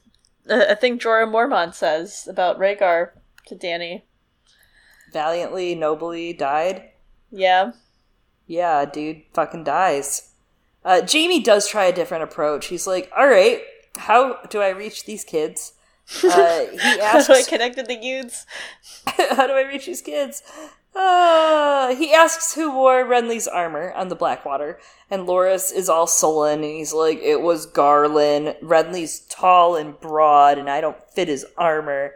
And then he's like, Littlefinger suggested it. He thought it would frighten Stannis's men, and it did. Uh, Jaime asks, which also that's such like a big hint of what's really happening in King's Landing right there. Like Littlefinger suggested it. Interesting. The Tyrells listen to Littlefinger. Like the, that's a hint, Jaime, right there. But Jaime is so concerned with other things in this Yeah. meeting and trying to take back his Lord Commandership and get a hold on his crew, and everything is uncertain. And Tywin and Cersei both hate him, and his life's in shambles, right? And he's really confused about his sexual and heart attraction to Brienne. His heart's attraction. Um, so these little clues, like Littlefinger Yeah. suggested it, are just going by the wayside, much like Jon, right? With the things that were suggested to him, or with, uh, you know, like Bowen Marsh and everyone saying things to him, and him just going, hoo hoo, well, you guys should just kill me. Yeah, at least Jaime wasn't telling everyone, you should just kill me. at least he was Yeah, not God. doing that. That's what happens when you're 30 years old, you know? You're like, wait, wait, hold on. Back up. Jaime asks what he did with Renly, and Loras says he buried him with his own hands in a place that Renly had showed him when he squired at Storm's End. Ugh. Uh, Loras declares he will defend King Tommen with all of his strength, but he will never betray Renly by word or deed. He was the king that should have been. He was the best of them. Yeah, and Jaime actually notes that the arrogance fled from Loras when he spoke of Renly, and then he knows that Loras is speaking the truth of what he thinks, and that the boy was still good, proud, but good. And you know, I just like want to say, like, to be fair, you know, this is a story very much about young people losing people that they loved too early. We started off right in the Game of Thrones with the Stark daughters and their dad Ned being killed right in front of them. We see it with Jon and Ygritte dying in his arms, and we see it with Daenerys and Drogo, which I think is maybe one of the more apt comparisons, considering that there are a lot of ways in which it's a problematic relationship. Just as you know, Nick uh, Fox a few weeks ago brought out uh, brought up that there might be problematic circumstances surrounding Renly and Loras and their relationship, and we don't have Loras's POV in this story. And to be honest, it's actually one of the POVs I do wish we had. There are quite a few on my list. Um, and in many ways, I think though through the other characters in the story, we already know what's going on with Loras's perspective, right? Because like what happened to Jaime when he was Loras's age was disillusioning, realizing like, oh shit, I didn't actually get this job on merit. I mean like I'm sure Loras knows that, right? He knows what his family's scheming. But like what happened to Loras was as heartbreaking for him, you know, for his first love, whether or not it's problematic, like from his perspective, that was his first love, as it was for Jon and Daenerys. And like we're, I, I'm, you know, we propose different lenses through which to read the story, and I'm gonna put forth this one for Loras. That is something really great to look at is Loras's disillusionment changing as well. Um, no matter what the situation was, if he was groomed by Renly or not, like Loras was good at fighting. That's what he's good at, just like Jaime. And that heartbreak, um, it, it almost makes me wonder. I like the idea of Loras not knowing all of his family's machinations in a way. It reminds me of Jaime a lot in that way. Jaime never is in on the scheming. Tyrion always has a scheme. Cersei always has a scheme. Tywin always has a scheme. And Jaime is always the last one to know about their schemes and the first one affected by them a lot of times, right? Uh, Yeah. obviously, not counting some of the Tyrion stuff and Tysha, of course, in her own right. It's just interesting because it does feel like Jaime is left out of it because he has that dual uh, loyalty, right? Like, yes, above everything, he has always put his family, Cersei, uh, everyone first. He's always tried to put his family first, even with the Kingsguard ship. But they come first. Yeah, and like it seemed like no one reminded Jaime during his time there at the Kingsguard. They told him to just shut up and obey, but no one tried to remind him when when they were reminding him like your job as a Kingsguard is to just do what you're told. There's a reason why he was more drawn to his family. It's because they weren't burning people alive at that time. I mean, instead his dad was drowning people alive, but you know, you know, same difference. Maybe Jaime wasn't like willing to think that deeply about it, and he didn't see it directly in front of his own eyes. Right? It wasn't visceral for him the way that Aerys's was. It doesn't make it better, but like, anyway, you know what I'm saying. Yes, I do. Jaime asks Loras to uh, take a second, examine the facts. Let's look at the elephant in the room. Loras, let's just change the subject. Let's talk about Brienne. Change the subject. Talk about the girl He's that's like, on my I cannot mind. reach this kid at all. He's like, I want to talk about my crush. yes, and Loras immediately is like, no, fuck her. She pulled tricks in the melee to win and become a Kingsguard member for Renly. And Jaime's like, interesting, then you should be buddies because I know another knight who's fond of cheating. Loras in the hands tourney. Jaime asks, "So, what what trickery did Brienne use?" And Loras is like, "Buh, duh, buh, um, well, you see, and that's because Brienne didn't actually use trickery. It's just like she was a woman and she was in armor, and he didn't know that it was Brienne in there, and she fought fair, square, and she didn't reveal herself, and she beat his ass. Anyways, we won't go into it, but His Grace put a rainbow cloak around her shoulders, and she killed him, or let him die. Brienne is not a doctor, okay? Just like Jaime, not a doctor. Like, I don't know what he would have done if Joffrey were there again. Not. And of course, this is coming up in Jaime's chapter, right? She killed him or let him die. That's one of the biggest things between their characters that they do share is their king dying on their watch. And Loras then comes out and claims, well, maybe all of the guard was conspiring, which is outrageous. King's guard conspiring against their king? I I've never. heard of that happening in a Song of Ice and Fire, especially not with Whent. Anyways, um, Jaime remarks there's a big difference between these situations, and he's like, How could you have let Joffrey die? Were you a part of it? But Loras, pay attention, gets stiff at this and he puffs himself up and he gets all like scowly. And then Jaime ignores that and starts defending Brienne instead. Again, like I said earlier, this seems like a hint that maybe Loras does know. He got stiff being kind of like half uh, called a killer, right? He kind of was all, what do you mean? I killed her. What do you mean? The time I killed her. What? What? Makes you think maybe Loras knew. And Jaime is distracted by Brienne, worried about other things. Yeah, I think that can go. It can be Either read either way. way. Yeah, like either Loras knew. I wouldn't be surprised if he did, but at the same time, I wouldn't be surprised if he wasn't included in it because of how much like Jaime he is. Right, he's Yeah. younger, clearly impulsive. Like, yeah. and he ends up giving up secrets in a sec. He he gives up Garlan Tyrell's secret. Maybe his family's like, I don't know. I don't know if we can trust Loras with secrets right now, everyone. so Mhm. I don't know. I also want to point out. I noticed this person's name, Sir Parmen, and I just want to say his name reminds me of Parmesan, and that's it. That's the that's the note. Jaime says Brienne grieves for Renly, the same as Loras does, and Jaime comments, you know, you know what's really different about when you kill a king and you mean to do it versus when you didn't. She's like, I actually never grieve for Aerys, would you believe? and then Nope. he calls Brienne loyal, stubborn, ugly, and that she swore to bring him safely to King's Landing, and here I am! Right before you, me, Jaime Lannister. Golden hand the just, almost. He shakes his head finally and he's like, Loras, show me how you'd fight a shadow. And Loras is like, immediately returns right to that same outlook that we discussed earlier with Sansa. Catelyn and Brienne fled, which makes them guilty. Interesting because the Tyrells mm-hmm. stayed, but they're not guilty. Hmm. hmm. Uh, it's framed really well in this lens. The chapter starts with Loras claiming Sansa's guilty. He stiffens up when it's kind of jokingly implied by Jaime he was complicit in Joffrey's death for completely different reasons. And then it leads to him blaming Brienne and Catelyn, but at the end of this chapter here, Loras basically unravels and admits, yes, you're right. It couldn't have been Brienne. I kind of knew all along.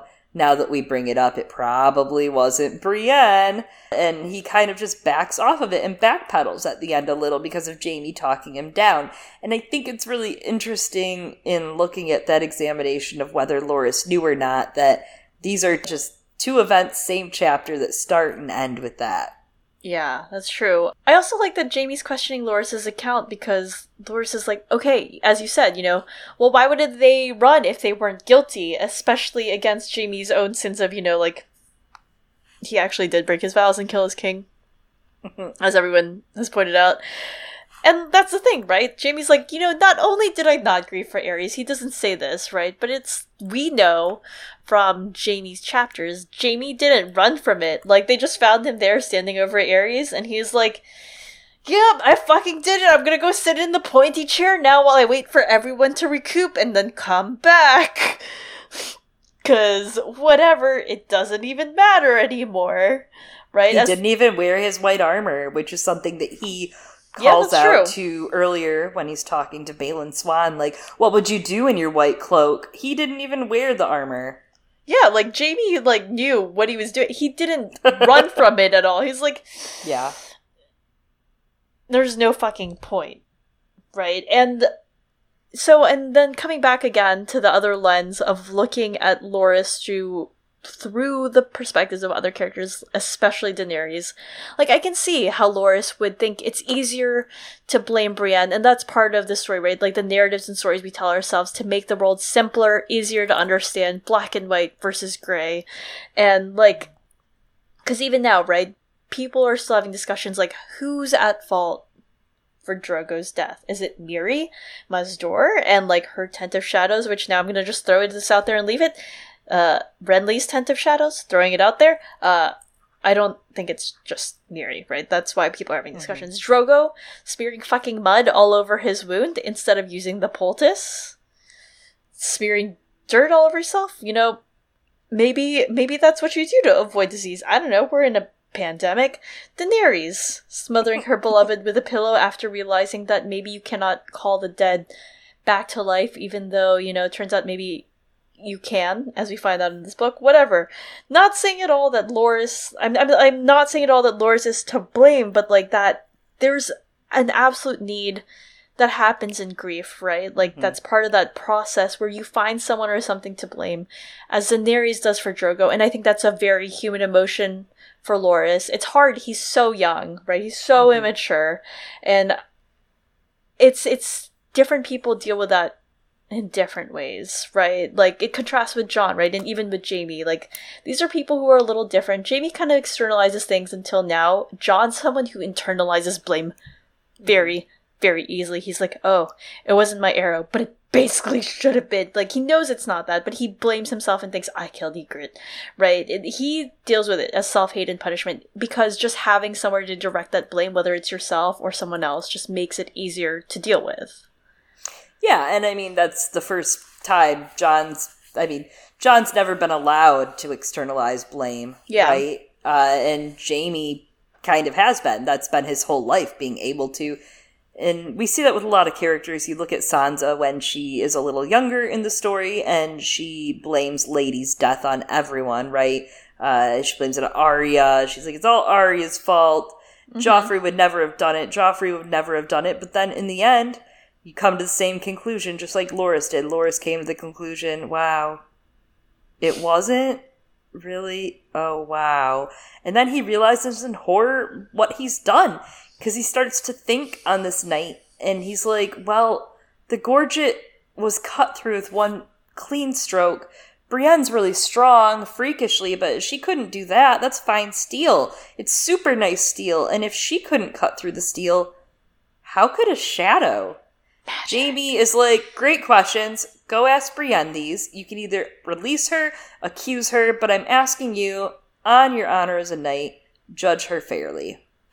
I'm gonna throw it out there. Jaime's asking Loras Tyrell to do with Brienne what Catelyn Stark did to Jaime. She came in, she accused, heard out his truth. It was a horrible truth, but the truth, and then judged or released him, but Catelyn, you know, somehow did both. Yeah, that's judged him on the inside, really then released point. him. Oh, that's a great kind of parallel in a way. Jaime is kind of asking him, please, you know, justice, mercy. Yeah. He's experienced Lor- it now. Loras makes to leave, but it turns out he kind of likes talking to his new old boss and tells him Renly thought Brienne was absurd in woman's mail, pretending to be a knight, and Jaime says, well, if he'd seen her in pink satin and Myrish lace, he wouldn't have complained. I asked him why he kept her close if he thought her so grotesque. He said that all his other knights wanted things of him castles, or honors, or riches.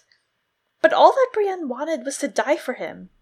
When I saw him all bloody, with her fled and the three of them unharmed, if she's innocent, then Robar and Emmon. He could not seem to say the words. Jaime had not stopped to consider that aspect of it. I would have done the same, sir. The lie came easy, but Sir Loras seemed grateful for it. Hmm. Hmm. Oh, Jaime, that was very chivalrously done. It was. Sweet boy. Sweet boy. That was very kindly done to help Loras. His emotional intelligence is increasing, right? Because, like, he can tell because Loras is rejecting the idea that he and Jaime at the beginning were alike at all because he's like, "You're old, I'm young," and yeah. But in this common moment, ground, exactly. He's like, all he needs right now, as Jaime was saying, you know, we're alike, is for Jaime to actually meet him here and be like him. And uh, I don't know, is this what being a brother is like? I don't know. What siblings? Um, I oh. mean, a brother of the Kingsguard, and I, that's the rough part is that like we see Jaime excelling at this, just like we see Jon actually doing mm. a hmm. great job. Not a great job by his men's standards, obviously, but doing a good job, in our opinion, on the watch, and for it to be kind of taken away from them. He does a great job when it's the personal things, right? And he's being a brother yeah. to like Pip, Grenn, Sam, and stuff. Um, I also want to throw out another line here as another way to look at this um, from Sansa 1 in Feast. If a lie was kindly meant, there is no harm in it. Obviously, oh. different context there, but. I also was thinking a lot about the line when she thinks about Elinor and the rest of the Tyrell girls. Mm. Uh, during Storm, when she thinks they are young, they've never seen war, they don't know what it's like they're just young girls, you know, their heads are full of songs like mine once was. And that's how Jaime really enters this chapter, but then like you said, it closes out with that if a lie was kindly meant, there's no harm in it. And oh. it's not the last time Jaime thinks this. He reflects on this for a while after Loras leaves, thinking that even even after these brothers didn't save Joffrey or protect him, he didn't think about killing these guys until recently, right? He thinks, What am I if I do not lift the hand I have left to avenge mine own blood and seed? What am I? Hmm.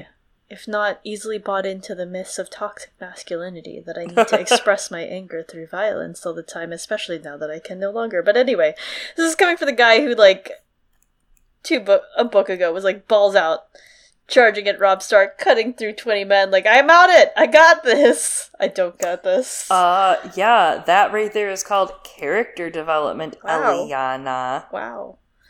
Yeah. And I mean, like, yeah, we'll come back to Loras another time.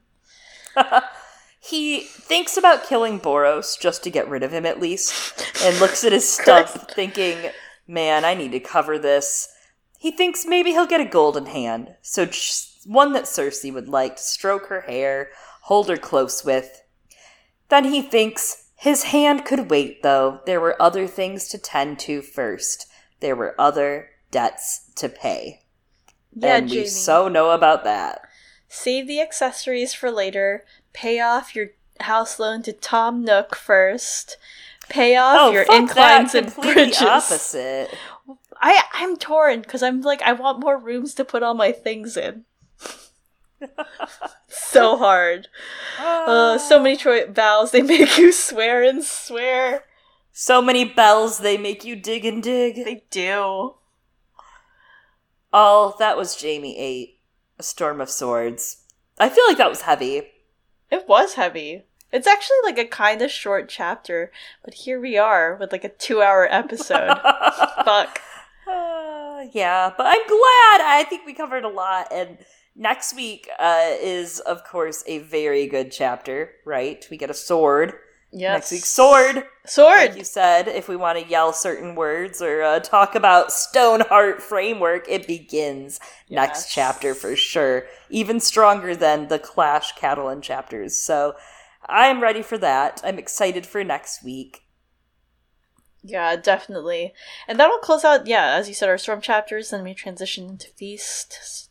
So much, so much to discuss.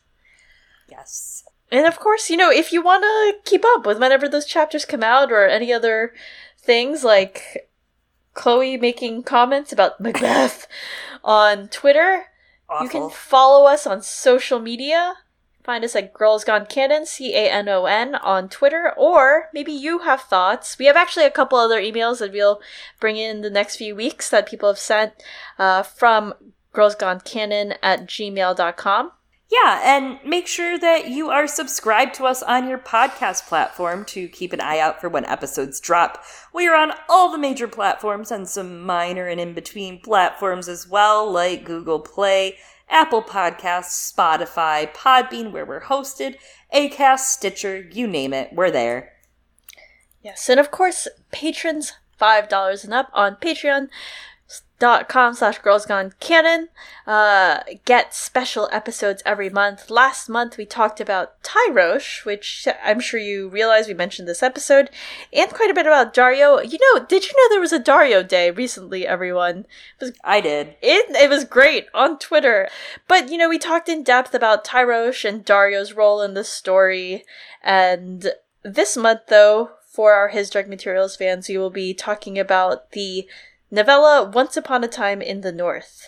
Yeah, I'm very, very excited. If you guys are reading along with us with his Dark Materials, we will have a Subtle Knife episode out soon as well, so stay tuned for that. As always, thanks again for listening. I've been one of your hosts, Chloe.